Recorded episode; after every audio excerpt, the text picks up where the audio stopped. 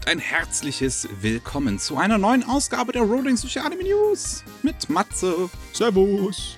Und mir, Miki. Hallo. Ja, ach Mensch, das Schöne ist jetzt, wir nehmen das jetzt hier am Freitagabend auf. Mhm. Und es ist ja wirklich, es steht ein heftiges Wochenende bevor mit sehr unbekannten, äh, ja, Ausgängen. und, und wir sind jetzt hier noch so voller oder, oder ich zumindest bin so noch so voller naiver Vorfreude auf das, was uns am Sonntag eventuell erwartet. Und dann äh, bin ich mal gespannt, ob das bis Montag äh, mein, mein Gefühl sich halten kann, wenn ihr das hier dann hört. Bringst du ah. Real, Realität in unseren Anime News Podcast? Ja, schlimm, ne? Ist ja schrecklich. Die wichtigen Themen des Lebens, wie Anime. ja. Die neue Realität. Ja, oder so. Und was wir zuerst machen, ist einen Blick nach Deutschland werfen und gucken, was so für den deutschen Raum angekündigt wurde, was passiert ist. Wir haben natürlich ganz viele neue Lizenzen. Zum einen, Ultraverse hat neue Sachen fürs Winterprogramm bekannt gegeben. Ähm, und zwar Sin O. Alice soll ab Februar 2022 starten. Sind, glaube ich, bisher drei Bände draußen in Japan. Das basiert auf dem neuen Mobile Game, geschrieben von Yoko Taro, den jetzt die meisten, schätze ich mal, kennen dürften, die sich mit japanischer Popkultur beschäftigen, da er ja äh, unter anderem das kreative Köpfchen hinter der Nier-Reihe ist. Ja, ja, und ich meine, er ist im Endeffekt dasselbe Sorte von kreatives Köpfchen wie, wie, wie Daft Punk, ne? So ein Fuzzi, der mit Maske rumrennt, mit einer Ganzkopfmaske. ja. Ja, mit einer sehr interessanten Maske. Und ja, äh, Sino Alice bringt im Prinzip die Story des Mobile Games in Manga-Form über ein Mädchen, die sehr weirde Albträume erlebt, in denen ihr Marionetten begegnet, die ihnen immer schrecklichere und, und, und brutalere äh, ja, Aufgaben geben. Wow, okay.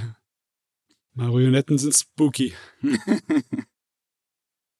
Dann haben wir Charon 78, das kommt ab März 2022. Das ist eine Eigenproduktion von Ultraverse, also ein deutscher Manga.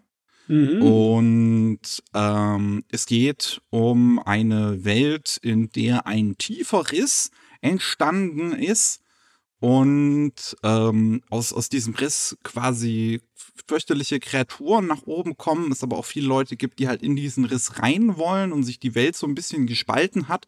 Und es gibt viele Leute, die halt, ähm, ja, die, die, die sich dann Fremdenführer und Söldner holen, um dann durch diesen Riss zu gehen, um zu gucken, was da ist. Und mhm. das sind die sogenannten Charons. Und unser Protagonist also diese Söldner und, und Fremdenführer, die werden Charons genannt und unser Protagonist ist halt einer von ihnen, ein eiskalter Einzelgänger, der aber das Herz wohl am rechten Fleck hat. Ah ja, hier bezeichnet, ne? Charon, der Verfährenmann, ne? Der dich dann über den Fluss bringt ja, in ja. die Welt nach dem Tod. Cool, dass wir jetzt mehr vom Inhalt wissen. Jo.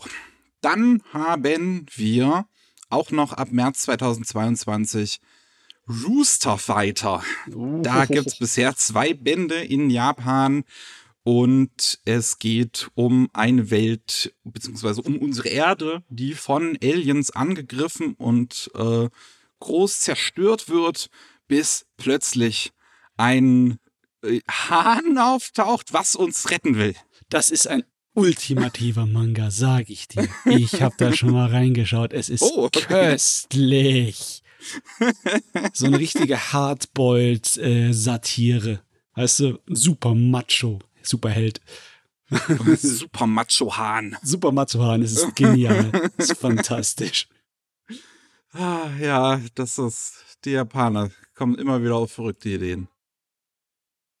Jo, dann haben wir noch äh, Anime On Demand geht ja jetzt zu Ende. Da konnte man bisher die ersten zwei Staffeln Higurashi gucken, also das Original Higurashi von 2006 und 2007.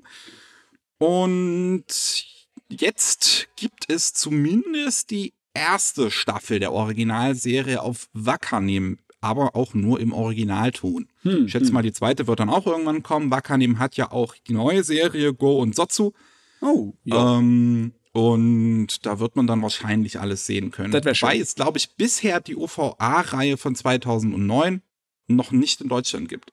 Ja, aber du hast ja nicht wirklich was verpasst. Die soll wohl wichtig sein für die Story tatsächlich. Ach ja, jein. Also werden die Hardcore-Higurashi-Fans sagen mir das so. Ja, natürlich. Hardcore-Higurashi-Fans ist es natürlich wichtig. Ne? Besonders die Fanservice-Episoden sind wichtig. Ich fand, ich fand die Episode im Pool eigentlich einer der witzigsten. Ich meine, witzig sind sie, muss ich sagen, aber ob sie von Belang sind, darüber lässt sich streiten. Ach ja. Ähm, also, ja, es gibt jetzt auf jeden Fall wieder eine Möglichkeit, das alte Higurashi zu sehen, wenn auch nicht mit deutscher Synchro tatsächlich. Und ich habe gehört, die soll gar nicht mal so schlecht sein. Aber es soll wohl auch relativ, äh, also so eine Sache, die halt im Deutschen nicht so bedacht wird in der Synchro, ist anscheinend wohl, dass halt in der japanischen Synchro die Sprecher auch alle sehr bedacht ausgewählt wurden und manche Figuren haben absichtlich so die gleichen Stimmen und so weiter und so fort. Mhm. Ja, ne, das ist, das habe ich so wieder gehört von den Ver Verrückten, die dann 500 Stunden oder eigentlich viel mehr da reinstecken in dieses Franchise ah, und bis ins kleinste Detail analysieren. Ist doch schön, wenn du was findest, wo du dein Leben reinstecken kannst. Ein Sinn. ja. Dann haben wir aber noch eine überraschende Lizenz und zwar Lucky Star. Das kommt jetzt auf DVD und Blu-ray Blu raus durch Animoon. Das kommt ab Frühjahr 2022 dann zu sehen. Die Serie ursprünglich aus 2007 von Kyoto Animation. Ich glaube, eine der ja, gefeiertsten Comedy-Serien fast schon in dieser Art und Weise. Ja, ist ein Meme geworden. Leichte Verspätung für den deutschen Raum hier. 15 Jahre? Geht noch. Geht noch. Passt. Das ist noch drin. Ja, ähm, dann haben wir auch noch neue Sachen auf Crunchyroll, dann Machi, erste Staffel und die dazugehörigen OVAs, sowohl äh, im Originalton wie auch mit deutscher Synchro. Und Fairy Tail geht auch direkt weiter. Also beim letzten Mal haben wir darüber gesprochen, dass die komplette erste Staffel von ähm, Fairy Tail mittlerweile draußen ist und Crunchyroll hat jetzt direkt weitergemacht. Und ihr könnt jetzt bis zur 226. Folge insgesamt gucken. Es ist wirklich so, dass die einem 50 Episoden pro Woche an den Kopf donnern. Sieht ganz so aus. Die kennen nix. Keine Gnade. Ja, echt. Ja. Dann Monster Rancher. Freuen sich sehr viele drauf. Ist auch so ein Meme irgendwie in Deutschland. Ähm, und ja, KSM hat ja angekündigt, dass ab dem 2. Dezember die Serie wieder rauskommt. Jetzt wird noch eine ähm, Special Edition, eine Collectors Edition angekündigt, die man ab dem 1.10. um 15 Uhr vorbestellen kann. Das ist eine Komplettbox mit allen 73 Folgen der Serie, ganz schön viel ähm, die es nur exklusiv auf Anime Planet zu kaufen geben wird, was ja die äh, ja, Merchandise-Seite von KSM ist. Insgesamt gibt es nur 750 Blu-rays und 250 DVDs. Wer es also haben will, sollte schnell sein kostet aber auch entsprechend 200 Euro. In dieser Collectors Edition ist nicht nur die Serie drin, es gibt auch einen Aufsteller von den Figuren und es soll wohl auch noch andere Specials geben zu dieser Box. Was die aber sind, kann ich leider noch nicht verraten. Die wurden uns noch nicht bekannt gegeben. Die sollen dann halt entsprechend veröffentlicht werden, sobald der Vorverkauf startet. Mhm. Also, wenn ihr euch jetzt noch nicht sicher seid, könnt ihr vielleicht dann noch mal gucken, was da wohl noch dazu gekommen ist. Ich weiß es nicht. Ich finde, es ist ein bisschen wenig, ne, die limitierte Edition. Also nur 1000 Einheiten, davon nur 750 Blu-ray. Also, wenn ich mir überlege, wie selbst Evangelion auf VHS mit 5000 äh, limitierten, ja, Einheiten so schnell weggegangen ist damals in den 90ern, dann jetzt ist doch die Anime-Branche größer. Das ist doch so schnell weg, das ist doch schneller weg als GPUs, oder? Als Grafikkarten. Oder meine ich das nur? Müsste man manchmal meinen. Es gibt halt wirklich so Special Editions, wo dann auch teilweise KSM dann auf seinen 1000 Einheiten halt rumsitzt, weil sie keiner haben will. Hm. Schwer einzusetzen beim Monster Ranger. Ich könnte das gar nicht sagen, wie welche Leute das wollen. Es ist halt, es ist halt in Deutschland mit einer gewissen Historie verbunden, dadurch, dass es damals auf RTL 2 lief.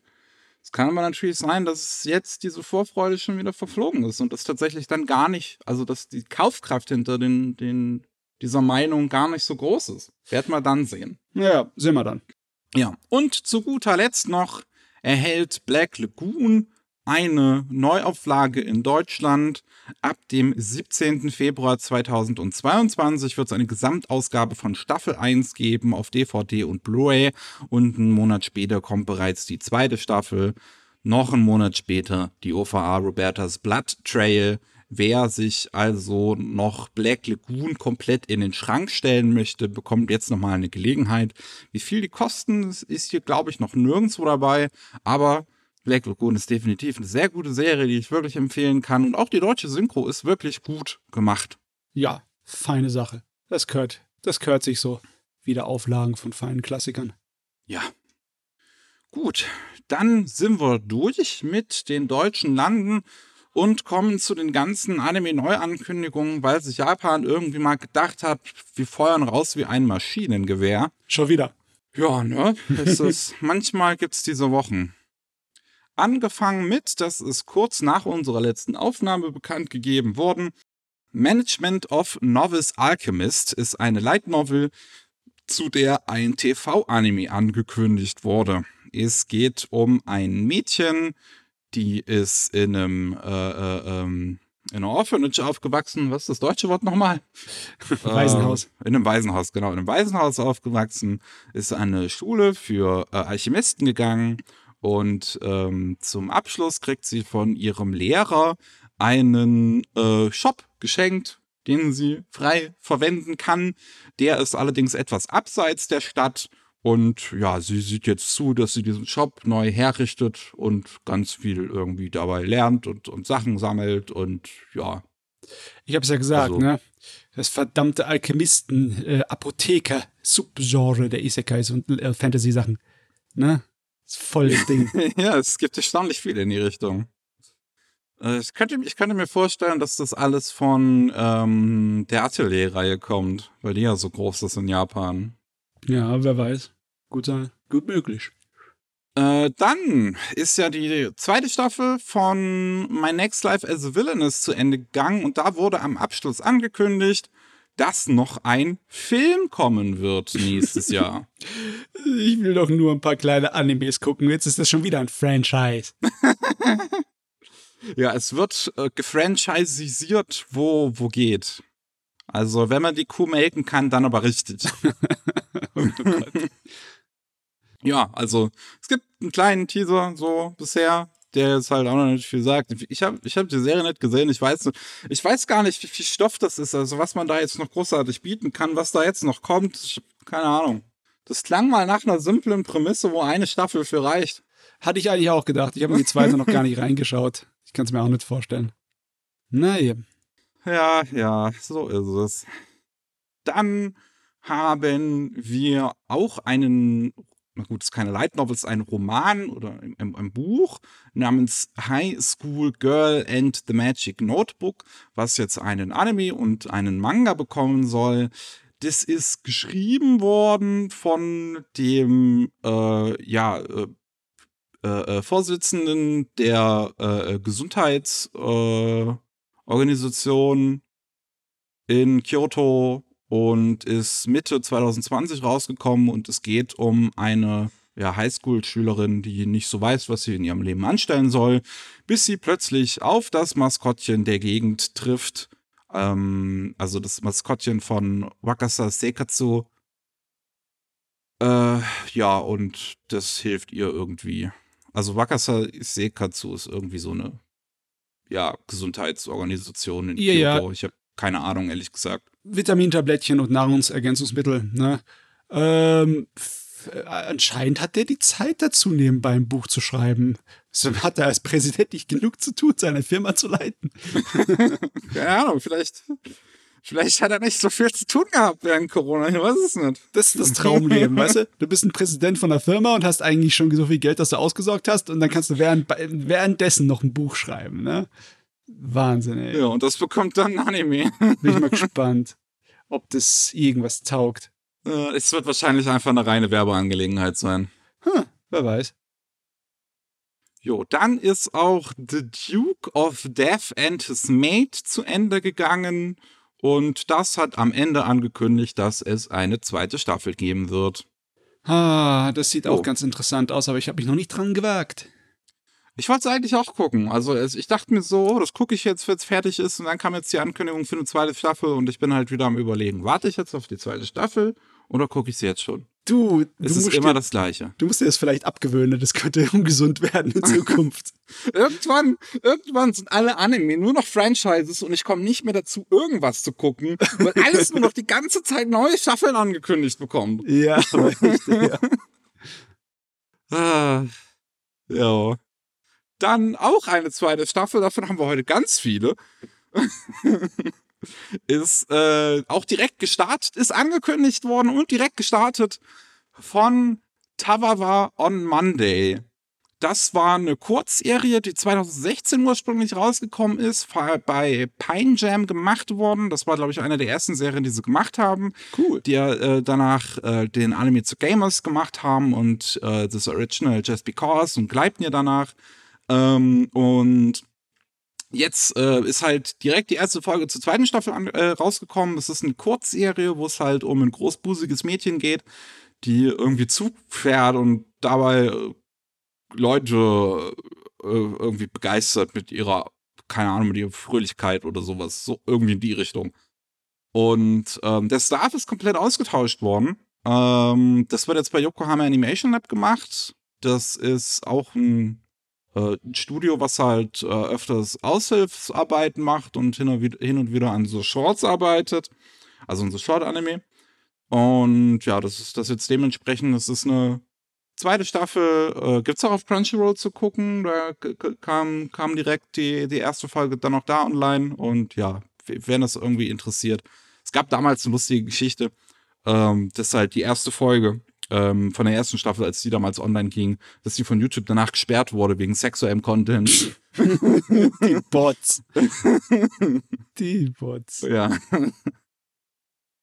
Ja, ne? naja. Gut. Dann haben wir auch noch einen Anime, der angekündigt wurde zu einer Light Novel namens Reincarnated as a Sword.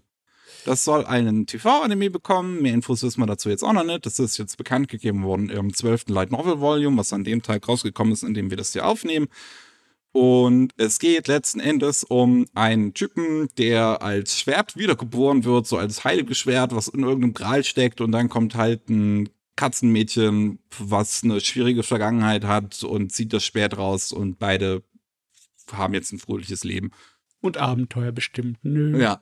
Weißt du, das sprechende Schwert ist so ein Stereotyp im Fantasy-Genre, ne? Aber meistens sind dann die sprechenden Schwerter entweder hier so, so, so sarkastisch oder ironisch oder haben irgendeine gescheite Persönlichkeit, die so ein kleines bisschen Würze reinbringt. Wenn das so ein hier ein Standard 0815 japanischer Anime-Protagonist ist als sprechendes Schwert, dann werde ich stinkig. Ja, der muss mindestens ich, ich schätze, trocken sein. Ich würde halt vermuten, es ist halt Isekai oder dass der Typ jetzt halt kein, kein, kein Slime, keine Spinne, kein Superheld, sondern ein Schwert ist. Ah, leider, ne? Aber eigentlich müsste er so einen Kion-mäßigen, äh, trockenen Charakter haben, damit es lustig wird. Naja. Ja, da verlangst du, glaube ich, schon wieder zu viel. Ich, ich darf das verlangen. Sauerei hier. Äh, aber apropos Isekai, Tsukimichi Mulet Fantasy, auch zu Ende gegangen, ratet, was passiert ist. Zweite Staffel am Ende angekündigt. Es ist irgendwie so häufig passiert diese Saison. ja, ja, das freut mich allerdings. Ne? Die Serie hat zwar ganz äh, 0815 angefangen, aber wurde immer besser mit Episode für Episode. Und am Ende habe ich mir gedacht, ja, ich kann noch mehr vertragen. Das, äh, damit habe ich jetzt ehrlich gesagt nicht gerechnet. Hm, habe ich auch nicht, aber es hat sich gelohnt. Ne? Da freue ich mich drauf, auf die zweite Staffel. Das ist doch mal was. Gut, äh, dann hat Crunchyroll eine Kooperation angekündigt mit dem äh, Fernsehblog Plus Ultra, der bei Fuji TV läuft ähm, wo halt immer wieder irgendwelche besonderen Anime oder so rauskommen, so, die dann halt in diesem Slot laufen. Das, der ist eher für äh, halt ähm, eine männliche erwachsene Zielgruppe ge ge gedacht. Und ähm, ja, da soll jetzt ein Original Anime entstehen in Zusammenarbeit mit Goro Taniguchi, der halt zuvor Code Geass und Planetätsregie geführt hat und aktuell Back Arrow Ähm, der soll Estab Live heißen. Hm. Keine Ahnung, was das für ein Titel ist. Ja, also anders als bei Light Novels verrät ihr dir nichts. Ja. Und es soll ebenfalls eine äh, neue Kooperation geben zwischen Nihei, also Tsutomu Nihei, der Mangaka von Blame und Knights of Sidonia und Polygon Pictures, die auch gemeinsam an einem, wie es hier zumindest, zumindest steht, völlig neuen Original Anime arbeiten wollen. Darf ich ein kleines bisschen Hoffnung hier wagen? das hört sich interessant an. Echt, ey. Ja, es klingt auf jeden Fall interessant. Aber mehr wissen wir halt an dem, äh, an der Stelle noch nicht. Ja, ist noch sehr früh für sowas, ne? Ja. Gut, was haben wir noch? Was haben wir noch? Wir haben einen, das ist glaube ich auch wieder eine Light Novel, genau, kam auch heute das zwölfte Volume raus. Das war bei dem anderen auch schon so. Ähm, ein Fantasy eine Fantasy Light Novel namens Classroom for Heroes bekommt auch einen TV-Anime. Das ist, ja, das ist eine ziemliche Noah 15 Angelegenheit. Es scheint kein Isekai zu sein. Es geht einfach um eine Fantasy-Welt. Da gibt's halt eine Akademie und da gibt's einen Jungen und ein Mädchen und beides sind die Top-Schüler und darum geht's. Hm. This is it. Ja, ich meine, selbst Isekais versuchen irgendwie Würze reinzuschmeißen, ne? Irgendeinen Unsinn von wegen, ja, ich bin, ich bin als Motorrad wiedergeboren. In der Welt von äh, Dings, von, äh, ja, ist nochmal, äh, Kingdom's Journey. Ja, ja. Das wäre zum Beispiel mal ein Isekai, hinter den ich mich setzen könnte. Das wäre interessant, definitiv. Aber ja. das hier, ja. Ne? Mehr kann ich da nicht zu sagen. nee, ich auch nicht. Dann hat Netflix einen neuen Anime bekannt gegeben. Ähm, und zwar heißt der Kotaro Lives Alone. Ist ein Manga, der jetzt eine Anime-Adaption bekommt, die im Frühling 2022 halt auf Netflix weltweit, äh, weltweit zu sehen geben wird. Gemacht wird der bei Lidden Films, auch Regie geführt von äh, Tomoe Makino, der üblicherweise bei Lidden Films äh, Sachen Regie führt. Er übernimmt auch das Character, nee, die, äh, Tomomi Kimura übernimmt das Character Design, auch üblicherweise bei Lidden Films fest angestellt. Und es geht, die Story finde ich wirklich witzig, es geht um einen vierjährigen Jungen, der neben einen ähm, Manga-Künstler äh, einzieht, dem es anscheinend nicht so gut geht in seiner Karriere gerade. Und dieser vierjährige Junge hat keine Eltern, lebt völlig alleine und scheint auch irgendwie sein Geld zu verdienen. Hm. Hm. ähm, ich habe auch erst gedacht, das wäre eine Art von äh, Kinderserie. Sa sah irgendwie so aus, als hätte sie diese ganzen Zutaten, die so eine klassische, langlebige japanische Kinderserie aller Doraemon oder, Fort, äh, oder Dings äh, Shinchan hat. Aber scheint irgendwie was anderes zu sein. Ist irgendwie vom Humor her für Erwachsene eher, ne? Äh, wahrscheinlich, ja. Ich musste auch ehrlich gesagt die Beschreibung mehrfach durchlesen, weil ich mir zum ersten Mal so dachte, es geht doch um den Mangaka. Der Mangaka hat keine Eltern, oder? Der wohnt alleine. Aber nein, das ist der vierjährige Junge. Because why not? Muss früh anfangen heutzutage. es ist echt so. Ähm, dann wurde auch noch heute früh, also an dem Tag, wo wir aufnehmen, ähm, bekannt gegeben, in Zusammenarbeit mit Funimation kommt ein neuer Tales of Anime raus. Allerdings nicht zu dem neu erschienenen Tales of Arise, äh, sondern zu Tales of Luminaria, das nächste Mobile Game, was bisher noch gar nicht draußen ist. Hm. hm. Das soll entstehen bei Kamikaze Doga, die ja auch schon, also die in der Vergangenheit Batman Ninja zum Beispiel gemacht haben. Ähm, und auch einen sehr, sehr coolen Konzeptfilm für das vorherige Tales of Mobile Game, was nach einem Jahr eingestellt wurde. Von daher läuft. Ähm, aber das kann man mal, ich kann man mal auf YouTube eingeben irgendwie. Ich, ich weiß nicht mehr, wie es heißt. Einfach Tales of Kamikaze Doga, da wird man es finden. Mhm. Ähm, so habe ich es heute früh nämlich auch nochmal eingegeben, um es mir nochmal anzugucken. Weil das ist ein wirklich cooler Concept-Trailer. Ähm, und ich bin mal gespannt, wie dieser Anime dann letzten Endes aussehen wird, weil wenn man uns halt Kamikaze Doga erlaubt, dann kann das richtig wild werden. Weil ja. das ist wirklich eines der kreativsten äh, Anime, also CGI-Anime-Studios, wie ich finde. Ich muss auch mal positiv herausheben, so als erster Eindruck, dass das Design besonders bei den Figuren und Kostümen richtig toll ist. Das erinnert mich so an klassischere japanische Fantasy-RPG-Designs, so ähm, auch das, was Ushihara damals gemacht hat. Also ähm, da bin ich voll dabei, ne? Oder es erinnert mich vielleicht auch ein kleines bisschen an die äh, Fire Emblem Sachen. Also mhm.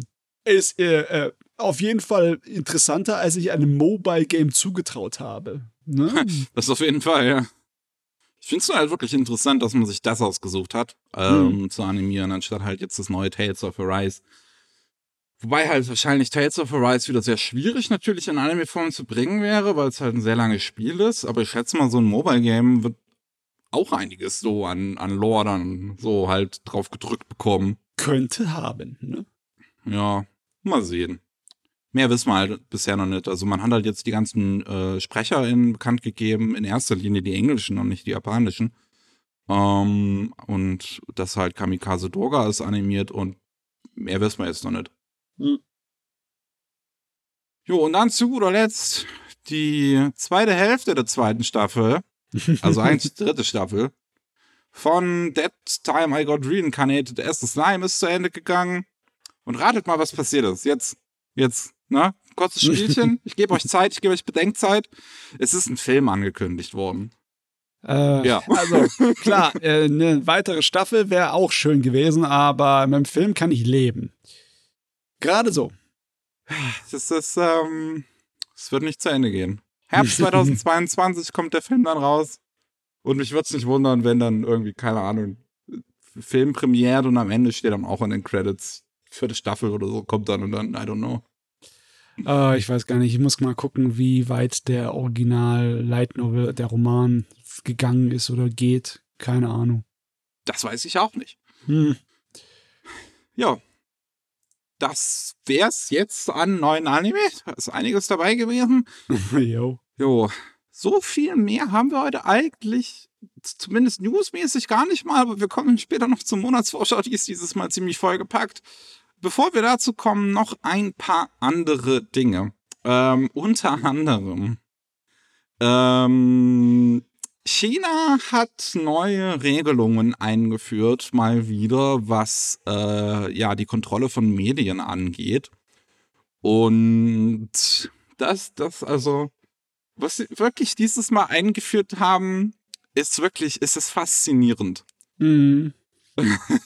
Die Regierung hat es jetzt verboten, dass Fernsehsender schwächliche, feminisierte Männer zeigen dürfen, um eine, ja, äh, äh, also, also falls man damit irgendwie äh, äh, eine andere Moralvorstellung ähm, zeigen möchte, als es eigentlich in China üblich wäre.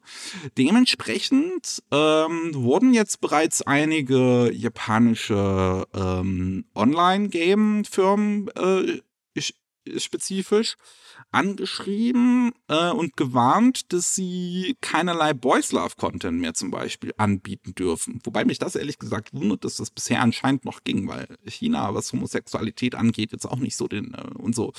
Ähm, und ja, die wurden jetzt gewarnt, Leute, mach mal nicht. Wir wollen, wir, wir hier, wir wollen hier kein, keine, keine feminisierten Männer. Wir wollen, dass hier, wir wollen, dass alle männlich sind. mm. Das ist, ja, es passt zu einer so konservativ gerichteten ähm, Reaktion, die in der chinesischen Regierung gerade am Moment am Laufen ist, aber es passt irgendwie nicht zu klassischen chinesischen äh, Gender-Vorstellungen und so Vorstellungen von Männlichkeit und Sexualität. Es gibt im Chinesischen auch wie bei uns die Vorstellung nicht nur von dem kriegerischen Mensch, also der, der Mann, der halt so der Macho ist, ne? Sondern auch mhm. der von dem Sensiblen, ne, dem äh, zart beseiteten. Den Absolut. haben wir ja auch bei uns. Ne, ich meine, bei uns in der Literatur ist er ja auch gut vertreten. Bei uns in der Moderne ist er nicht so sehr vertreten. Aber in China, in Korea, in Japan, da ist dieser Typus definitiv stärker als in der westlichen Welt. Absolut. Ich meine, guck dir aktuell an, eine der bekanntesten chinesischen Anime zurzeit ist halt Grandmaster of Demonic Cultivation. Ja. Und einer von den beiden Hauptfiguren ist halt so ein eher feminisierter Typ. Mhm. wird der Anime jetzt verboten oder was? Das ist einer der, deren erfolgreichsten Anime, den die in China haben. Wollen die den jetzt verbieten? Hm, ist echt eine gute Frage, wie sich dann das auf die Anime-Welt auslebt, ne? Ob die sagen, oh, das ist aber nicht realistisch, also ignorieren was? Keine Ahnung. Ich meine, ob die das einfach als Softpower behalten wollen, weil Softpower ist ja wirklich auch ein Ding, was Wirtschaft und Beeinflussung angeht, ne? Ich habe ich hab keine Ahnung. Ich weiß, dass sie ein bisschen bei ähm, so Bands und Idols draufhauen, ne? Weil, klar, viele, äh, auch Boybands, zum Beispiel aus Korea, ne? sind halt auch eher so femininere Jungs. Hm. Und äh, da haben sie ja schon gesagt, das ist etwas, was uns nicht gefällt. Ne? Diese Liebe von so Idolen verfallen. Hm. Und äh, keine Ahnung, wie weit das gehen wird. Ich bin echt noch gespannt, was da jetzt halt zukünftig noch äh, äh, ja, passieren wird mit, mit den chinesischen Medien und den Regulierungen dort. Weil ich, ich dachte halt so die ganze Zeit so, es wird halt dass es in Zukunft echt schwierig werden könnte, wenn halt immer mehr so Firmen, was Medien angeht, ähm, halt äh, China beäugen, weil sie dann da irgendwie halt verkauft werden wollen, ähm, weil das natürlich ein sehr, sehr großer Markt ist. Dem chinesischen Mittelstand geht so gut wie noch nie mhm. oder schon lange nicht mehr. Und ähm, jetzt werden halt die Regulierungen in China aber immer und immer strenger nochmal. Und ich, ich krieg so das Gefühl, dass sich halt irgendwann die ganzen Firmen denken werden, ey, das ist alles das ist nur noch so eng. Da, das, da kriegen wir ja kaum noch einen Film irgendwie zustande. Oder es wird alles Einheitsbrei, ne? Ja. Ah, gute Frage. Ist auch echt äh, die Frage, ob das jetzt länger anhalten wird oder ob es einfach nur so eine Kurzreaktion ist, wie das ab und zu mal in Japan sieht. Japan hat ja auch ab und zu mal so ihre prüde Phase und dann still und klammheimlich wird es irgendwann wieder aufgehoben. Keine Ahnung. Wirklich keine Ahnung, was da in Zukunft passieren könnte. Hm. Ach ja. Die chinesische Regierung ist schon so ein Ding. Ja, die probiert erstmal aus, ne? mal gucken, was passiert. Ja. Ja, aber leider haben wir auch noch eine nicht ganz so schöne News. Eine äh, etwas größere Mangaka ist verstorben im Alter von 69. Und zwar Kayano Saeki. Das ist die Frau von Kaoru Shintani. Der ist bekannt unter anderem als der Erschaffer von Area 88. Mhm. Und ähm, ja, sie hat äh, aber auch eigene Manga gemacht und äh, unter anderem Smash Mac, ein Tennis Manga, der halt sehr so in, in, in die, äh, ja, schonen Klischees eigentlich reinpasst, so von den 70ern und 80ern. Äh, Shoujo, nicht schonen, Shoujo. Ja, yeah, ganz ähm, wichtig. äh, und sie hat aber auch zum Beispiel ähm, für einen von Shintanis letzten Manga die Zeichnungen über, übernommen. Corvadis, zehn Jahre lang lief der. Ja, äh, also für mich ist das halt einer von den Zeichnerinnen, die direkt so sehr aus dieser einen Welt kommen, ne, dieser Shoujo-Welt der 70er und so, dass ich die kaum von anderen unterscheiden kann. Die ist einfach, die ist emblematisch halt für diesen Stil, ne? Hm. Ja, also, ich meine, wenn man sich das Cover von Smash Mac anguckt, dann sieht man sofort, ja, das ist Shoujo, ja, das kommt aus den 70ern, 80ern. Ja, ich meine, so. auch wenn du die, die neuen Sachen von Coades dir anguckst, ne, das Einzige, was da auf jeden Fall hängen bleibt, sind Locken. Kilometerweise an Locken. Ja, ja, also sie hat definitiv einen Stil gehabt. Das äh, kann man äh, nicht anders sagen. Mhm. Ja, jetzt ist sie halt an Lungenkrebs gestorben. 69, sie hätte noch einige Jahre gehabt definitiv ohne, ohne diesen Krebs. Schade. Ja, ist echt scheiße. Ähm, kann man nicht anders sagen, aber ähm, so, so, sie, sie, wie, wie soll ich das sagen? Sie hat wahrscheinlich, also von dem, wenn man, wenn man, wenn man sich anguckt, was sie halt so rausgebracht hat, dass sie auch äh, Awards gewonnen hat, wohl ein gutes Leben gehabt. Ja, ich meine, viele Mangaka hinterlassen einfach etwas, was wirklich noch jahrelang anhalten wird und nachhält. Das, da könnte man ein bisschen neidisch werden. Obwohl, ich hätte sie auch richtig gegönnt, wenn sie einfach ihre, ja, ihre Rente dann eingefahren hätte und einfach nur sich noch 20 Jahre lang einen faulen Lenz gemacht hätte. Naja. Ich sehe hier, Sayano und Shintani haben 1973 geheiratet. Das ist eine Ehe, die echt lang gehalten hat. Ja. Ein ganzes ja. Leben. Dann haben wir noch gleich zwei Live-Action-Filme, die diese Woche ihren Cast bekannt gegeben haben. Und den einen habe ich schon wieder ganz vergessen, dass es, es ihn überhaupt gibt. Hollywood möchte unbedingt einen Live-Action-Film zu Saint Seiya machen. Und ähm, ja, da laufen, laufen wohl gerade die Dreharbeiten in Ungarn und Kroatien. Und man hat jetzt bekannt gegeben, wer da alles so mitmacht. Unter anderem Sean Bean. Sean Bean, hä? Ich frage mich, wen der da spielt. Echt? Ich meine, Saint Seiya sind ein Haufen hübscher junger Jungs, ne? Ja? Und ihre, ihre Anführerin, ihre Prinzessin, und äh, ja, die sich auf schrägste schonende Art und Weise die Schnauze vollschlagen und es fließt Blut und alles geht kaputt und es ist dramatisch. Äh, was macht Sean Bean dort? Ist er da, um als Mentor aufzutreten, um zu sterben? Ich meine, alles anderes kann ich mir nicht vorstellen. Ich habe keine Ahnung.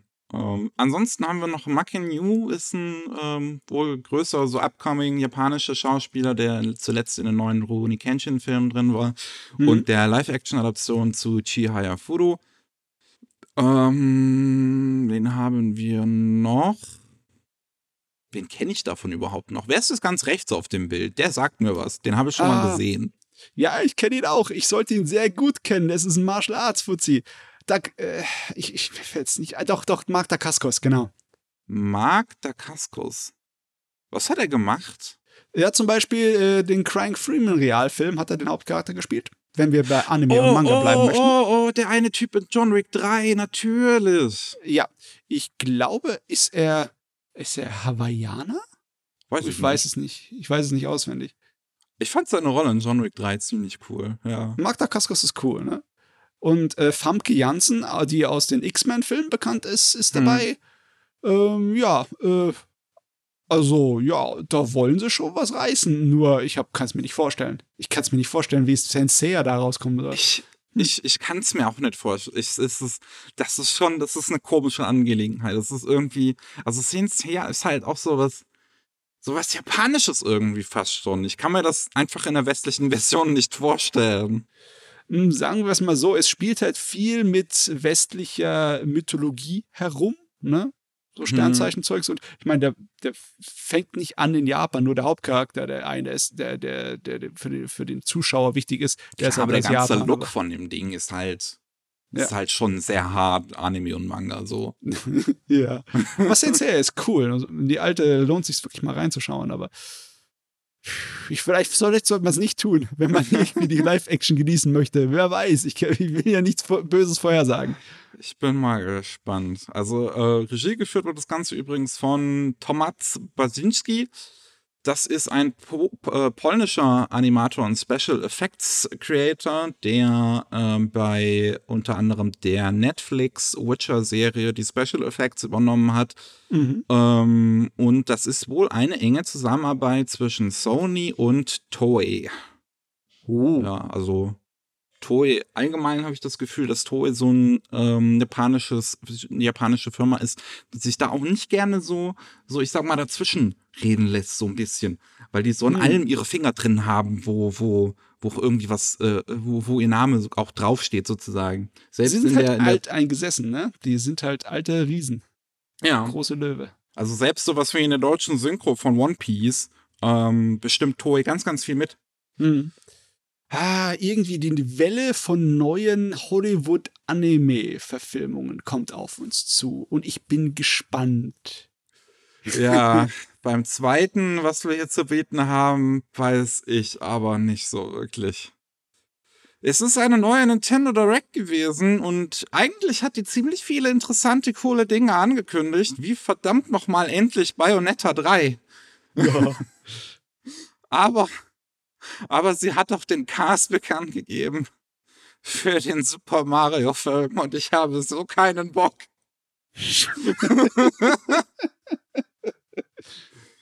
oh, mir ist, mir ist alles so, mir ist, mir ist alles aus ist im Gesicht einfach auseinandergefallen, so einfach Mundwinkel hart nach unten gedroppt, so. Aber das ist doch kein Realfilm, oder? Es ist, es ist ein Animationsfilm von dem äh, von Illumination, dem Studio hinter den Minions. Mhm. Ähm, und ja, dementsprechend ähm, gibt es ganz, ganz viele große Hollywood-Schauspieler, die sich jetzt als Synchronsprecher versuchen. Und es ist. Ich meine, viele Hollywood-Schauspieler können gute Synchronsprecher abgeben. Na, na, natürlich, das ist ja nicht ausgeschlossen. Ich hasse nur, dass wir in dieser Welt leben, wo es halt wirklich in, in so großen Hollywood-Animationsfilmen es einfach nur darauf geht, große Namen aufs Poster zu packen. Und das alles haben wir nur Disney zu verdanken durch diese Robin Williams-Angelegenheit. Oh Mann, so lange willst du zurückgehen. In den Anfang der 90er habt ihr es verkackt und seitdem ja. ist alles schlecht. Robin Williams wollte das ja damals nicht, weil er wusste, dass das passieren würde. Und es ist ah. passiert. Auf jeden Fall, wir haben Chris Pratt als Mario. Hm, das ist komisch. Ich mag Chris Pratt, muss ich wirklich ich sagen. Ich kann ihn mir aber nicht als Mario vorstellen. Also Chris Pratt, ich kann diesen Typen nicht ausstehen. Allein okay. wenn ich sein Gesicht sehe, bekomme ich Aggressionen. Gott sei Dank musst du sein Gesicht Ich kann mir deswegen nicht, nicht Guardians of the Galaxy angucken. Ich bin interessiert an diesem Film, weil ich wirklich weil ich auch glaube, dass das wahrscheinlich eine, die mitunter die besten Filme von MCU sind. Aber ich will es mir wegen diesem Typen einfach nicht angucken, weil, weil für mich ist das auch wie, ähm, oh, wie heißt der Typ nochmal, der dann ab Transformer 4 die Hauptrolle gespielt hat? Äh, Vom Optimus Prime? Oder, ach nee, du meinst äh, die, von den Schauspielern. Ja, von den ähm. Mark Wahlberg. Das ist Mark wie Mark Wahlberg für mich. Ich kann nicht in dieses Gesicht gucken, ohne wütend zu werden. Oh, du kannst doch nicht Marky hassen. Und bei Chris Pratt, es, ich meine, es, es, ist ja nicht nur seine Figur. Er ist halt einfach so erzkonservativer Macho, der halt für eine hart homofeindliche, transfeindliche Kirche immer wieder wirbt in den USA.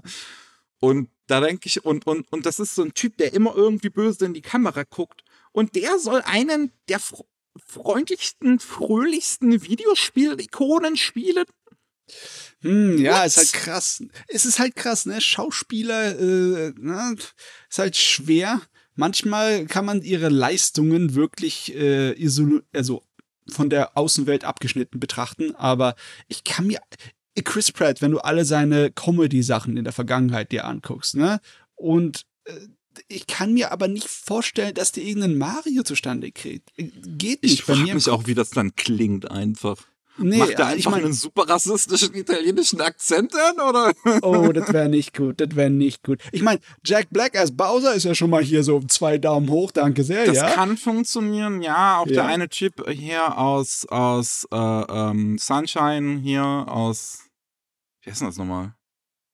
Äh, diese eine sehr große, erfolgreiche Comedy-Serie in den USA, äh, Oh, ich bin jetzt auch auf dem Schlauch, sorry. I hate this. Ja, nee, keine Ahnung. Finde ich gerade auf die Schnelle nicht geholt. Aber der Typ, der Luigi spielt. Ja, der Charlie Day ist das, oder? Äh, warte, wo ist es? Ich kann, ich bin, kann nämlich nicht mehr lesen. Genau, der Charlie Day.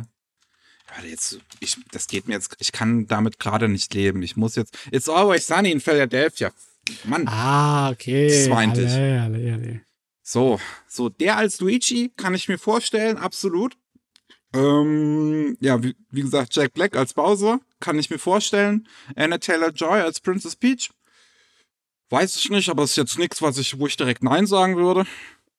Seth Rogen als Donkey Kong denke ich mir so, what the fuck? Das ist jetzt, es ist auch nichts, wo ich direkt sage, so, nein, aber es ist auch so eine Sache, wo ich mir halt denke, so, What? Raucht, raucht Donkey Kong dann an der Bong oder sowas? Weiß ich nicht. Keegan Michael, Keegan Michael Key als Toad. Okay. Uh, ich finde es halt super interessant. Sebastian Meneleshko als Spike. Spike ist eine Figur, die irgendwie im ganzen Mario, Wario und sonst was Franchise irgendwie neun Minuten insgesamt zu sehen ist. ja, das ist doch irgend so ein äh, Kind von Bowser, so ein Boss, oder? Ähm, nein, nicht mal. Das ist ein Gehilfe von Wario. Okay. Ich. Meine Güte, da, da kriegst du Vorstellung, was für eine Story das sein soll. ich weiß es auch nicht. Also, das könnte ganz wild werden. Was, was mich halt wirklich an dieser Sache am meisten halt einfach nur ankotzt, ist, Charles Martinet kommt in dem Film halt drin vor. Er wird eine kleine Rolle irgendwie spielen, irgendein Cameo wahrscheinlich einfach nur haben.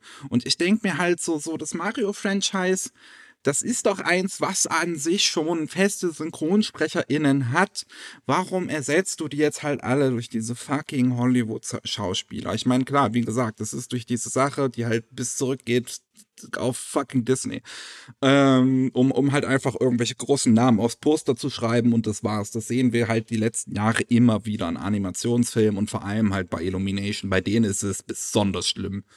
Und aber komm, du hättest doch wenigstens einfach Charles Martinet Mario spielen lassen können. So, der, der, die Stimme, das ist doch ikonisch, das ist damit verbunden. Du kannst doch nicht einfach so, so, stell dir vor, du spielst fast dein, dein, dein halbes Leben diese Rolle, nur um dann in dem Kinofilm nicht diese Gelegenheit zu bekommen. Hm, ja, es ist komisch. Und es lässt einen irgendwie so seltsame Vorstellungen einen machen, was das für ein Film sein soll, ne? Weil, also, ich weiß nicht, wollen die, wollen die daraus keinen Kinderfilm machen? Ich meine, aber sie machen das mit Illumination zusammen. Also, ich kann mir irgendwie nicht vorstellen, dass es kein Kinderfilm wird. Ich weiß es nicht. Ich, ich, wirklich, ich weiß es nicht. Ich weiß nicht, was das werden soll. Hm. Dezember 2022 werden wir es dann sehen. Das ist noch eine gute Weile hin. So lange will ich ja eigentlich nicht dran denken. Ach ja. Oh Mann. Okay, was haben wir noch? Wir haben noch eine Kleinigkeit. Ähm, und zwar zu Miss Kobayashi's Dragon Maid ist die Woche ein Schmapp angekündigt worden, was 2022 rauskommen soll, im Frühling 2022, auch mit den ganzen Synchronsprechern an Bord, was auch einen offiziellen englischen Release bekommen wird. Das kommt dann auf der PlayStation 4 und Switch raus. Ja, das freut mich. Da war doch einmal so in den Abspänen von Kobayashi's Dragon Maid so eine äh, 8-Bit-Pixel-Sektion, wo es ein bisschen schmappmäßig war. Und da habe ich mir gedacht, ah, das wäre doch schön. Und jetzt kommt's, jawohl, exzellent. ja, finde ich auch eine schöne Sache, dass wir das auch im Westen bekommen, vor allem. Gut, jetzt aber wie gesagt, die Monatsvorschau dieses Mal ist ausführlich und Ui. wir fangen einfach mal an mit den Anime.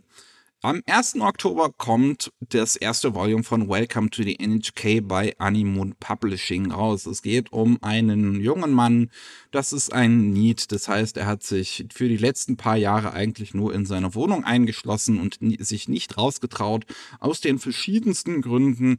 Und er begegnet einem Mädchen, von dem man zuerst annimmt, dass das vielleicht seine Retterin ist, aber es geht in eine ganz andere Richtung und, und wird vor allem zu einer Geschichte sehr über Psychologie und Depressionen, die damit auch sehr ernst umzugehen weiß. Moderner Klassiker. Ja. ja. Dann ab dem 7. Oktober gibt es ganz viele Releases von Kase. Zum einen Doc and Scissors, das erste Volume. Ich weiß nicht, warum man sich dazu entschieden hat, das nach all den Jahren nach Deutschland zu holen. Äh, er ist unterhaltsam schräg, aber ist vollkommen belanglos. ja, ne? Also, ja. es geht um einen Jungen, der als Dackel wiedergeboren wird. Das wäre mal ein Isekai. ja. Äh, dann haben wir Henseki. Oh, ich habe mich hier verschrieben, es müsste ein I sein. Are you willing to fall in love with a pervert as long as she's a cutie? Sollte letzten Monat schon rauskommen, deswegen sage ich jetzt nichts weiter dazu, außer dass es halt eine edgy Harem-Geschichte ist, wo es um einen Jungen geht, der eine Unterhose geschenkt bekommt und herausfinden möchte, wem die gehört. Oh, Cinderella. das gleiche mit Interviews mit Monstermädchen sollte auch ursprünglich letzten Monat schon rauskommen. Es geht um einen Lehrer, der halt sich mit Monstermädchen unterhält und mehr über sie lernen möchte. Mm, mm, mm. Empfehlung. Am 7. Oktober ebenfalls kommt das erste Volume von Kokoro Connect raus. Weiß ich gar nicht mehr. Hatten wir das beim letzten Mal schon oder ist das jetzt doch neu? Ich bin mir manchmal ich nicht so ganz sicher. Ich glaube, das war auch einer von den Opfern, die verschoben werden mussten, oder? wie gesagt, bin ich mir nicht sicher. Manchmal passiert's. Es geht letzten Endes um eine Gruppe an Jugendlichen, denen unterschiedliche übernatürliche Phänomene geschehen. Und als allererstes ist es der Fall, dass alle ihre Körper tauschen. Ja. Am 7. Oktober ebenfalls haben wir das erste Volume von No Guns Live. Ein Hardboil-Detective-Drama über einen Typen, dessen Kopf ein Revolver ist. ah ja, das ist ein schöner, kleiner Cyberpunk-Thriller, der so, ja, es, er hat Indie und, wie soll ich sagen, Punk überall auf seinen Stirn drauf tätowiert. Das ist toll. Dann haben wir auch den ersten Release von Hardball Films. Mit denen haben wir äh, ebenfalls ein äh, äh, Interview gemacht bei Rolling Sushi, was ihr euch anhören könnt. Und jetzt kommt raus Emma, eine viktorianische Liebe, die ganze erste Staffel über eine, ja, über eine Liebesgeschichte Anfang des 19. Jahrhunderts, glaube ich, müsste das mhm. sein. Ja. Es ist im Endeffekt, ein, im Endeffekt ein Iyashike. So schreibt auf mindestens mal die Manga-Autorin, schreibt so Iyashike-mäßig, aber halt mit Romantik viktorianisch England, ne? Ja. Und zu guter Letzt am 7. Oktober haben wir das erste Volume von The Misfit of Demon King Academy bei Peppermint Anime, wo es um einen Dämonenlord geht, der, ich glaube, 100 Jahre oder waren es 200 Jahre, irgendwie halt ein paar ja, Jährchen später, nachdem er äh, gestorben ist, wiedergeboren wird als äh, Junge, der erstaunlich schnell jugendlich wird und seine Eltern wundern sich nicht. Und dann geht er auf die Demon King Academy, um zum neuen Dämonenkönig zu werden. Keiner nimmt ihn so wirklich ernst, weil er aus ärmeren Hause kommt, aber eigentlich ist er halt wirklich die Reinkarnation des Dämonenkönigs und ist dementsprechend vollkommen overpowered. Oh, es ist zum Schreien komisch. Ich, ich, ich kriege jetzt schon wieder Lust, es nochmal zu gucken. bald kommt die zweite Staffel, bald. Uh. So, Dekadenz sollte auch ursprünglich schon letzten Monat rauskommen, ist jetzt am 8, auf den 8. Oktober gelandet bei Animon Publishing. Es geht um eine Welt, äh, also um unsere Erde, ein paar Jahre in der Zukunft. Der Planet ist nicht mehr bewohnbar und es gibt eine äh, ja, AI, die unseren Planeten stattdessen umgeformt hat zu einer Art echten äh, Spiel sozusagen. Also fast ein Virtual Reality quasi, aber nur, dass alles echt ist. Es ist so ein bisschen wie Avatar, also mit dem blauen Männchen. Hm. So. Ähm, dann am 15. Oktober kommt das erste Volume zur zweiten Staffel von The Familiar of Zero. Night of the Twin Moons heißt die zweite Staffel bei Animal Publishing raus. Ebenfalls zweite Staffel äh, ist, äh, ebenfalls eine zweite Staffel bekommen wir am 21. Oktober und zwar kommt da das erste Volume von Fire Force raus bei Peppermint Anime. Ui, ui. Dann haben wir am 21. Oktober Given bei Kasi Anime. Eine äh, homosexuelle Liebesgeschichte, die wirklich ganz toll ist, über einen sehr introvertierten Jungen und einen nicht unbedingt extrovertierten, aber traut sich ein bisschen mehr Jungen, die gemeinsam äh, eine Band beitreten und ja, sich ineinander verlieben. Dann haben wir noch How Not to Summon a Demon Lord am 21. Oktober. Auch bei Kase Anime sollte auch ursprünglich letzten Monat rauskommen. Manchmal passiert es halt, dass solche Verschiebungen kommen. Das ist, glaube ich, irgendwie wegen Diskknappheit oder sowas gewesen bei Kase Anime. Ich weiß es nicht mehr mhm. genau. Okay. Ähm, ja, es geht letzten Endes, ist es eine Isekai-Geschichte, wo ein Dämonenlord beschworen wird, ähm, der ist halt dann unser Protagonist ist und der reißt dann alle Weiber auf. ich meine, so ist es. Ja, so ist es. Aber der war lustig, muss ich sagen. Ebenfalls am 21. Oktober kommt Lupin III Goemon Ishikawa, der es Blut regnen lässt bei Kase Anime. Ich glaube, letzten Monat müsste der vorherige Film rausgekommen sein den wir mhm. vorgestellt haben. Das ist, ist das jetzt der zweite oder der dritte Koike-Film? Ich bin mir jetzt gar nicht mehr sicher. Wo es ja ordentlich äh, brutal äh, zugehen soll. Ja, äh, es fließt nicht so viel Blut, wie der Titel ankündigen lässt, aber es geht sehr brutal da drin zu. Fast schon unrealistisch brutal. Jo, dann am 21. Oktober kommt die erste Hälfte von Pandora Hearts nochmal raus bei KC Anime. Da gibt es ja jetzt einen neuen Release. Und ähm, das ist ja äh, auch so ein bisschen ein Klassiker, kam ursprünglich 2009 raus. Und es geht um eine Geschichte, um einen Jungen, der äh, ja als für einen Verbrecher gehalten wird, für ein Verbrechen, was er anscheinend nicht begangen hat und dann äh, von einem Hasen ähm, namens Alice geholfen wird zu fliehen. Hm. Ja. Wir haben noch Steamboys am 21. Oktober, der bei KSM Anime rauskommt, von dem Juh. gleichen Autor und Regisseur wie Akira, wenn ich mich recht entsinne. Ist richtig. Da hat er Ewigkeiten an dem Gerät dran rumgebastelt, bis dann rausgekommen ist. Ja, die F äh, Erwartungen konnte er nicht erfüllen, aber er ist fantastisch gezeichnet und animiert. Also, das muss man sagen. Jo, also, wer was für die Augen haben möchte. Und der letzte Anime-Release im Oktober, also, falls sich nichts verschiebt und so, ne? Am 29. Oktober kommt das erste Volume von Higurashi Go bei Animon Publishing raus. Also jetzt die Neuauflage von Higurashi, wo alle zuerst dachten, es wäre ein Remake, aber nein, es ist eine Fortsetzung. Jo. Dann haben wir noch die Manga. Die oh, starten Mann. am 7. Oktober. Und zuerst haben wir da A Man and His Cat bei Manga Kult.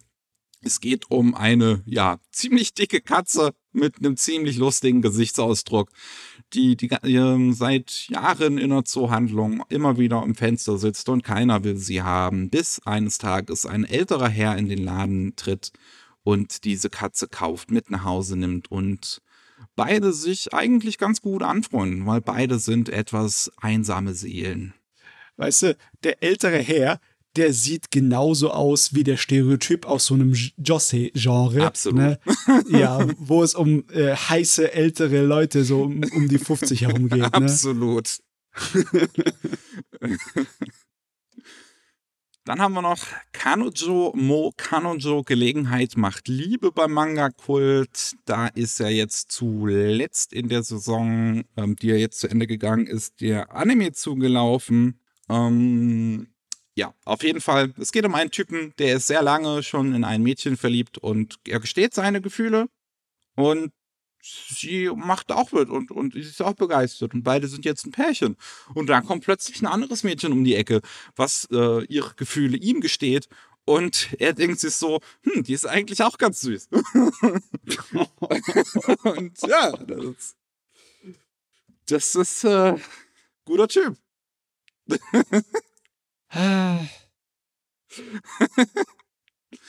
Dann haben wir am 7. Oktober ebenfalls die neuen Releases bei Kase Manga angefangen mit Die Silberprinzessin. Es geht um ein Mädchen, die soll eigentlich die nächste Mondkaiserin werden, aber ja, sie ist da eigentlich, sie ist da nicht so begeistert von. Plötzlich kommt aber ein Putsch, ähm, ihre Mutter wird schwer krank, und sie wird dann in ein Raumschiff gesteckt, um zu einem anderen Planeten äh, zu entkommen. Ist es im Prinzip die Geschichte von Kaguya-sama.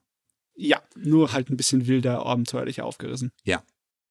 Dann haben wir noch Rache schmeckt süß. Das hatten wir auch irgendwann schon mal vorgestellt, auf jeden Fall. Das war, glaube ich, als die Lizenz angekündigt wurde. Es geht um eine ja, äh, ein, ein Mädchen, deren Mutter ist berühmte Konditorin und die macht wohl die allerbesten Süßigkeiten. Aber als der Inhaber dieser Konditorei tot aufgefunden wird, wird die Mutter äh, für schuldig befunden, in den Knast geworfen, die Mutter bringt sich um. Ähm, 15 Jahre später, das Mädchen ist jetzt selber Konditorin gewesen, äh, geworden. Und dann gibt es halt noch so einen Typen, der der Sohn ist von dem Inhaber, der umgebracht wurde der ebenfalls irgendwie noch auftaucht und sie will jetzt herausfinden, was damals vor 15 Jahren eigentlich passiert ist. Boah, das könnte irgendwie so eine Graf von Monte Cristo-mäßige Sache sein. und in Japan sind bereits 16 Bände davon draußen. Meine Güte. Nicht schlecht, ne? Was Nicht da kann man, da hat man ordentlich was draus machen können. Ja. Dann haben wir noch zu süß für den Teufel. Das habe ich auch schon mal vorgestellt. Das war, glaube ich, auch als die Lizenz angekündigt wurde. Yep. kurz und knapp, es geht um einen äh, äh, Wettbewerb unter den ähm, ja, Kindern des Höllenfürsten, die jetzt halt äh, herausfinden wollen, wer der nächste Thronfolger werden soll.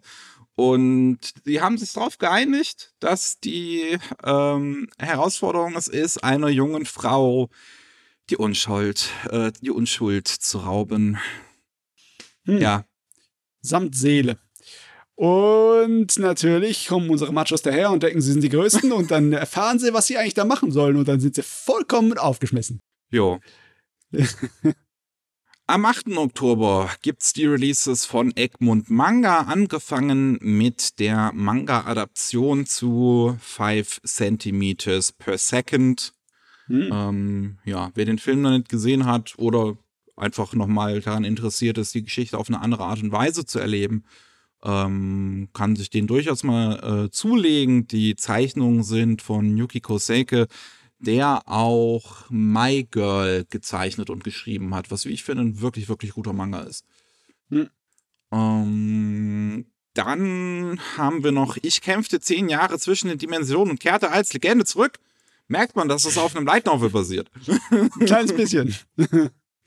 Ja, ein Riss in den Dimensionen ist entstanden, wo ähm, die äh, eine Legenden oder eine Heldengruppe, so die zu, später halt zu Legenden wurden, so ne, ähm, versucht hat, äh, die die die Monster und so aufzuhalten.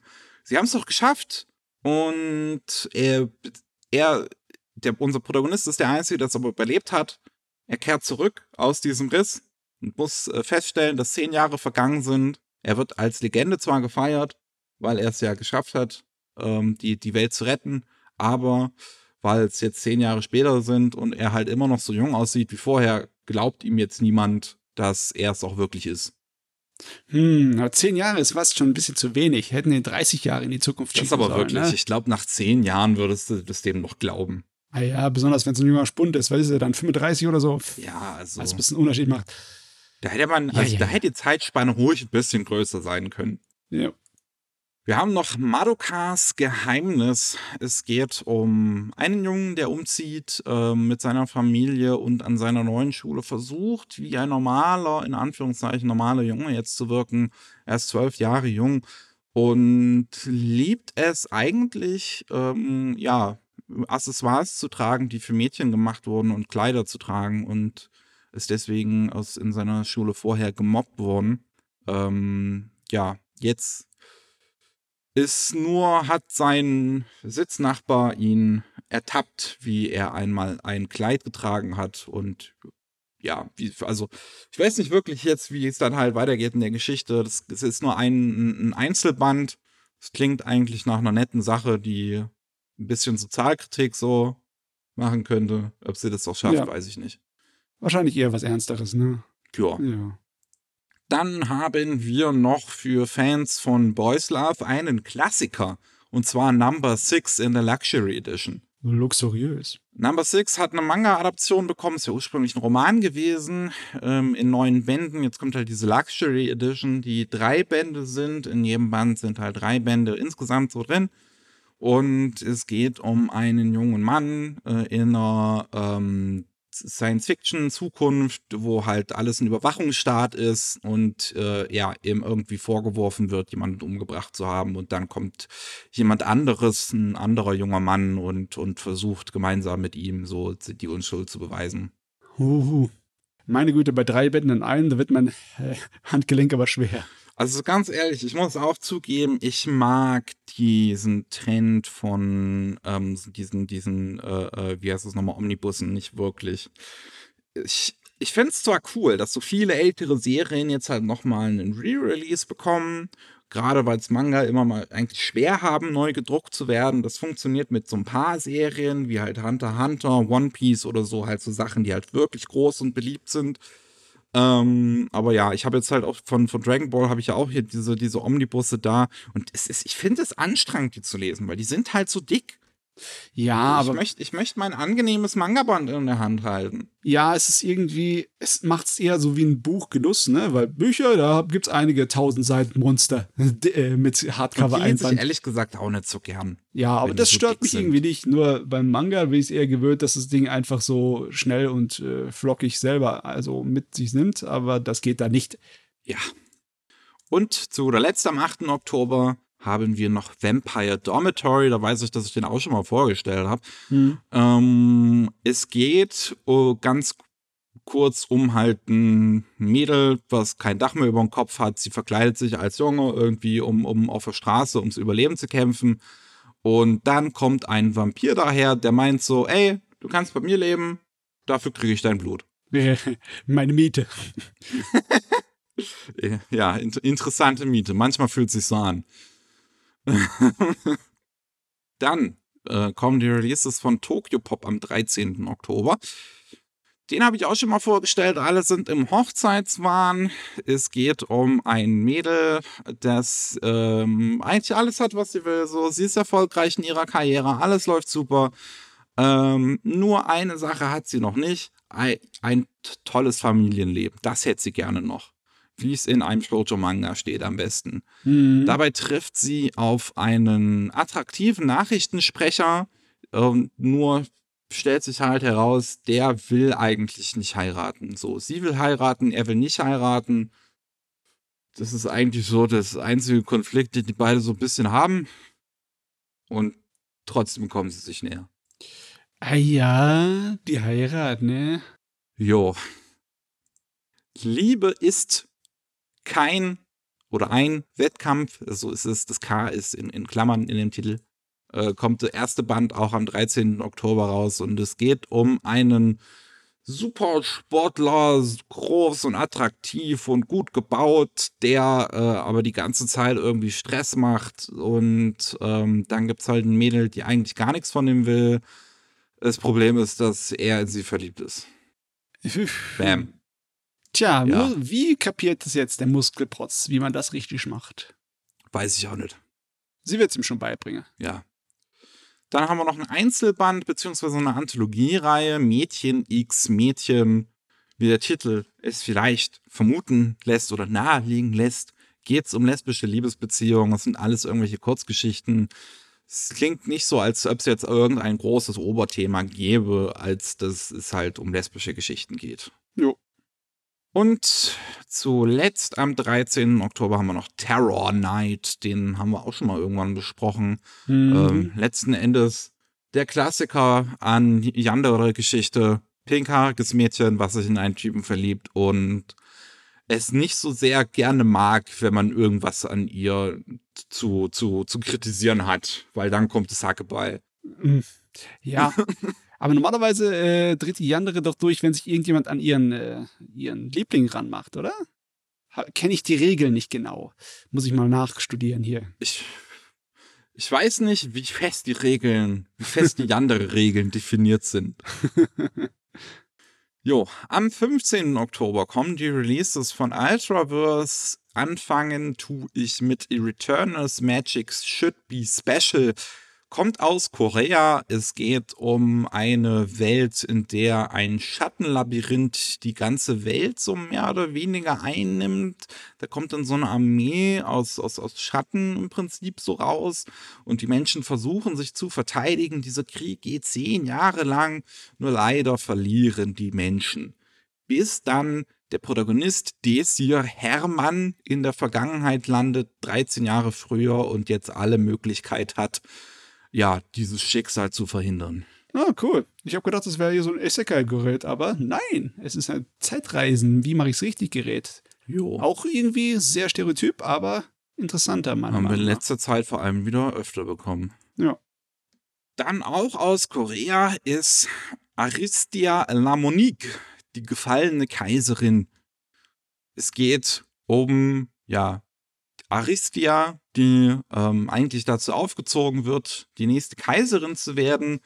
Nur dann kommt äh, plötzlich eine andere Frau daher, die heiratet den Kaiser und plötzlich steht sie halt so ein bisschen doof da.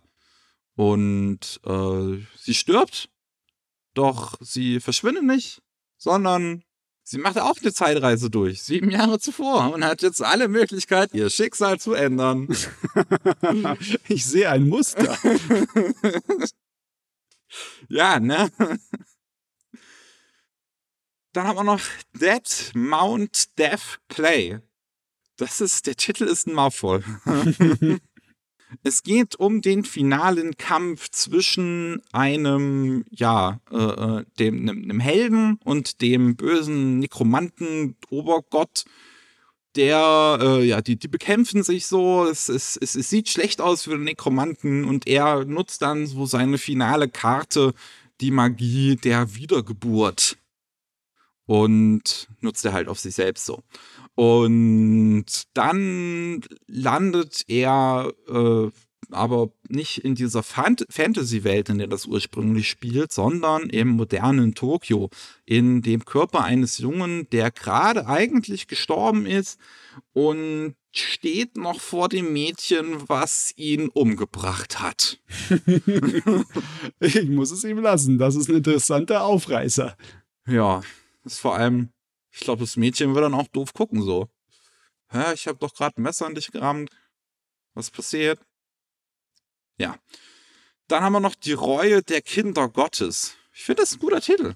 Ja. Es klingt eigentlich nach was, was so zu, zu Zeiten von die Räuber und so rausgekommen sein könnte. ja.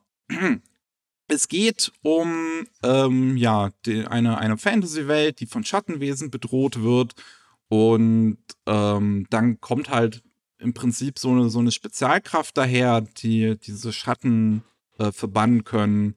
Und ähm, der, der Protagonist will sich den, diesen, diesen Spezialkämpfern ähm, anschließen, um seine Schwester zu retten, die von einem dieser Schattenwesen besessen wurde. Hm, Einzelband. Ist es ein Einzelband? Oder zumindest sehe ich nicht, keine weiteren Informationen dazu. Nee, äh, in Japan sind bereits zwei Bände rausgekommen. Ah, okay, also noch ganz neu. Ah. Ja. Gut, der letzte Release von Ultraverse, wir sind immer noch am 15. Oktober. Boah. Ich bin ein mächtiger Behemoth und lebe als Kätzchen bei einer Elfe. Muss ich noch irgendwas erklären? Eigentlich nicht. Hatten wir auch schon mal hier vorgestellt. Vor einer Ewigkeit, oder sogar? Ja, den haben wir auch schon mal vorgestellt. Und ich meine, der Titel says it also. ich meine, das ist guter Titel. Ich meine, du weißt ganz genau, was hier los ist. Ja, du weißt, was du kriegst. Die Japaner, ey. Dann geht's los mit Carlsen und Hayabusa. Ist ja beides das gleiche, ne? Hayabusa, ein Unterverlag von Carlsen. Wir fangen mit den Sachen von Carlsen an. Am 26. Oktober kommt das erste Volume raus von der Manga-Adaption zu Carol and Tuesday. Spielt in nice. der Zukunft. Mars wurde kolonialisiert. Die Musik wird aber nur noch von AIs geschrieben. Mittendrin gibt's zwei Mädchen, die das ändern möchten und wieder Musik schreiben möchten, die von Herzen kommt. Ja. Sehr nice. Dann gibt's noch Kleiner Tai und Omisue. Süße Katzenabenteuer ist im Prinzip im gleichen Stil wie Kleine Katze Chi, ist auch von den gleichen Mangaka. Ja, geht um eine ältere Hauskatze, die eigentlich ein friedliches Leben hat, bis das äh, Herrchen plötzlich sich ein, äh, ein kleines Kätzchen zulegt und die beiden jetzt miteinander zurechtkommen müssen. Wer schon immer mal Yu-Gi-Oh! nachholen wollte, bekommt jetzt auch die Möglichkeit. Da startet jetzt auch eine neue Massivreihe bei Carlsen. Aktuell läuft ja zum Beispiel Soul Eater und immer noch Dragon Ball und was weiß ich, was da noch an Massivbänden läuft. Und dann geht halt auch am 26. Oktober Yu-Gi-Oh! los. Der Klassiker. Na jo. Hi, ja.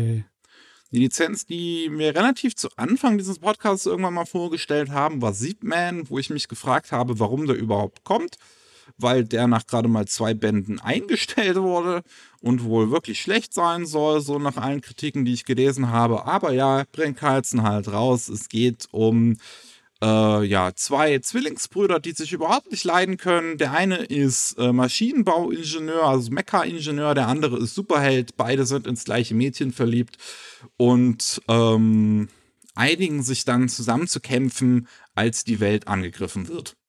Hm. Hm, hm, hm. Sieht halt ja. wie ein Standard-Schonen-Manga aus. Ne? Absolut. Jo. Kommen wir zu den Releases von Hayabusa. Angefangen mit Die Rippe des Adam.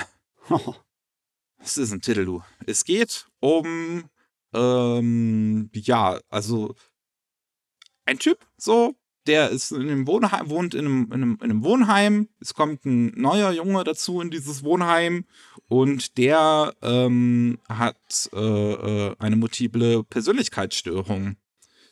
Und der, ja, also er hat halt so im Prinzip so mehrere ja, Persönlichkeiten halt in sich, die voneinander nichts wissen.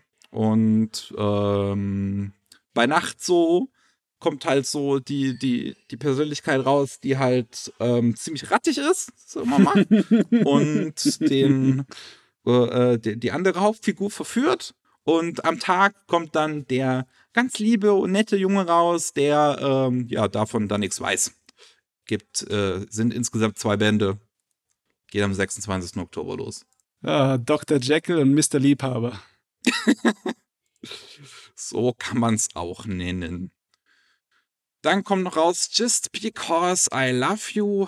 Es geht um einen Rowdy mit weichem Kern, der sich in einen anderen Jungen verliebt. Und ja, das war's auch schon. Ist ein Einzelband. Mhm. Gut, gut. Wir haben noch Love and Fortune. Es geht um eine 31-jährige Frau, die, ja, eigentlich, ja, die, die steht jetzt so in ihrem Leben hat jetzt so ihre Midlife-Crisis so mehr oder weniger realisiert. Irgendwie ist noch nicht alles so gelaufen, wie ich das wollte. ähm, 31 Midlife-Crisis, Gott verdammt. Manchmal it do be like that. Und ähm, sie, sie, sie hat ihr Leben lang auf ihren Traumprinzen gewartet und wohnt jetzt eigentlich in so einer, in so einer Zweckbeziehung mit einem anderen Typen, den sie gar nicht mal so, so geil findet und Sie, sie, sie traut sich aber auch nicht, da jetzt irgendwie was dran zu ändern, bis es eines Tages ein anderer ähm, Junge in ihr Leben tritt. Und ich sage bewusst Junge, weil ja, das Problem ist, es ist noch ein Highschool-Schüler, die, äh, in, in, in, die sie sich in den sie sich verliebt. Beide mhm. haben eine, äh, ja, eine, eine gewisse, äh, äh ein gewisses Fable für Filme. So. Ähm, aber ja, das Problem ist halt, sie ist 31 und er noch irgendwie 16. Ja. Ja. Wir haben noch One Room Angel. Der sieht ganz interessant aus, finde ich fast schon. Das, das, der Stil kommt mir bekannt vor. Es erinnert mich an irgendwas. Ich weiß aber nicht was. Ähm, es geht auf jeden Fall um einen Typen, ist 30, äh, ziemlicher Versager und gerät in eine Prügelei wird dann aus dem Krankenhaus wieder entlassen, geht in, seinen, in seine Einzimmerwohnung zurück, ganz enttäuscht und plötzlich muss er feststellen, dass da ein Engel wohnt, der so meint, so, ey, ich bleib jetzt hier. Okay. Und die beiden scheinen dann was anzufangen. Hm, ja. Irgendwie äh, haben die da was falsch gemacht bei der Bezeichnung. Da ist so ein Tag von Shoujo-Ei. Das sind doch Jungs, oder? Tatsache. Wahrscheinlich, wahrscheinlich ist sie schon ein Ei gemeint, ja. Ja, wahrscheinlich, ne? Passiert. Ja, nee, ähm. nicht, dass irgendwelche unerwarteten Wendungen dann noch passieren hier. Das wäre auch spannend. so beim nächsten, beim nächsten finde ich den Titel einfach schon geil. She likes gay boys, but not me. Das ist okay. Ich, Weiß auch nicht, was ich dazu sagen soll. Äh, es, es, es geht um einen jungen Oberschüler, der schwul ist, aber seine Homosexualität verheimlicht. Er hat nur eine, ja, äh, also er hat eine Affäre mit einem älteren Mann und nur eine anonyme Internetbekanntschaft, so mit dem er sein, sein, sein äh, sich so ein bisschen austauschen kann, so ein bisschen halt über diese Homosexualität drüber reden kann. Ähm, und in seiner Klasse gibt es aber ein Mädchen, was total auf Boys Love abfährt und ja, er denkt sich halt so, um so in diese japanische normative Gesellschaft reinzupassen, äh, diese, diese heterosexuelle Gesellschaft reinzupassen, ist zu versuchen, sich selbst zu bekehren, quasi, indem er was mit diesem Mädchen anfängt. Ähm, Ui. Ich mal würde mich mal interessieren, tatsächlich, in welche Richtung das geht. Das klingt eigentlich interessant. Das hat ja eine Menge Potenzial für Zündstoff, ne? Auf jeden so, Fall. Äh, die Unterschiede zwischen dem, was so ein Mädel, das einfach nur die Fantasy Boys Love mag, äh, dann hier irgendwie äh, ja nicht kapiert oder nicht funktioniert mit einem echten homosexuellen Mann. Ne? Und wie er das wirklich, also es gibt ja auch Geschichten aus der Wirklichkeit, ne, wie viele homosexuelle Männer eine äh, vergleichsweise glückliche Ehe mit Kindern und etc. ihr Leben lang geführt haben, teilweise. Mhm. Das ja. ist, das, das könnte interessant sein. Das finde ich auch, ja, auf jeden Fall. So, wir sind am Ende angekommen. Oh. The Vote kommt auch am 26. Oktober bei Hayabusa raus.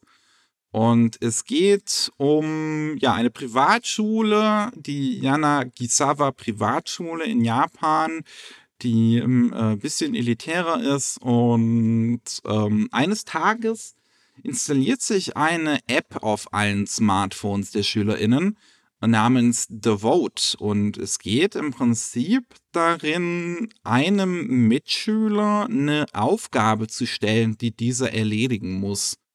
Ähm, ich weiß halt nicht 100% wie das funktioniert jetzt letzten Endes, aber ne, irgendwie, die, also jeder muss den anderen Schülern irgendwie irgendwelche Aufgaben stellen und ähm, wer das halt nicht macht, dem droht der soziale Tod. Hm, also okay. wohl anscheinend die völlige Entblößung in der Öffentlichkeit oder irgendwie sowas. Und ähm, ja, letzten Endes nehmen die SchülerInnen das zuerst eigentlich gar nicht so ernst, glauben halt, das ist irgendein Prank oder sowas, irgendein Scherz, bis dann wohl irgendwas total Dramatisches passieren soll und dann geht's los.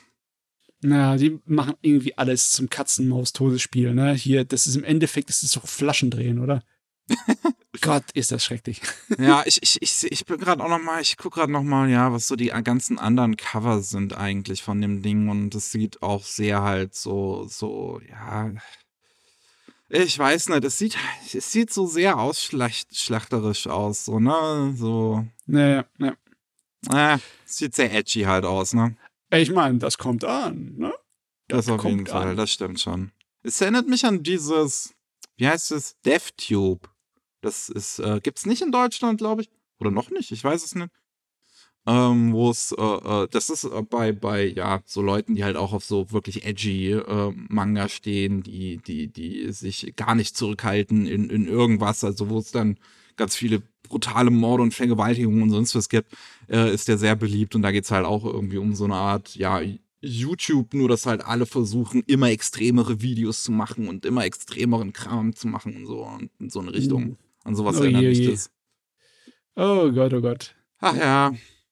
Wir sind fertig. Ich bin, fertig. fertig. Ich kann nicht mehr reden. Ja, ist vorbei. Äh, also, die ganzen Verlage haben sich echt so gedacht, so im Oktober, da müssen wir jetzt einfach mal alles rausbringen, was wir noch liegen haben. Ja, nee, das machen wir nicht mehr. Das nächste Mal werden die einfach kurz abgehakt. Ne? Da wird euer Name erwähnt und fertig. ja, habt ihr gehört? Habt ihr gehört, Verlage? Mach mal ja. weniger pro Monat. Ich kann mir das auch nicht leisten. Also Niemand kann auch rein sich das leisten. geldtechnisch nicht. Gut. Wir machen Schluss an der Stelle. Vielen Dank für euch da draußen ans Zuhören. Äh, fürs Zuhören meine ich. Und äh, falls ihr mehr von uns hören wollt, gibt es den Anime Slam Podcast, der alle zwei Wochen rauskommt, wo wir über ja, alle möglichen Anime und Manga reden, die wir halt in letzter Zeit so jeweils geschaut und gelesen haben. Falls ihr noch mehr von Matze hören wollt, gibt es auch ebenfalls noch den normalen Rolling Sushi Podcast, der jeden Mittwoch rauskommt, wo es um Japan geht und was da halt gerade so aktuell passiert außerhalb von Anime, weil die bereden wir ja hier. Mhm. Wir sehen uns nächste Woche oder hören uns nächste Woche wieder und ich sage Tschüss. Ciao.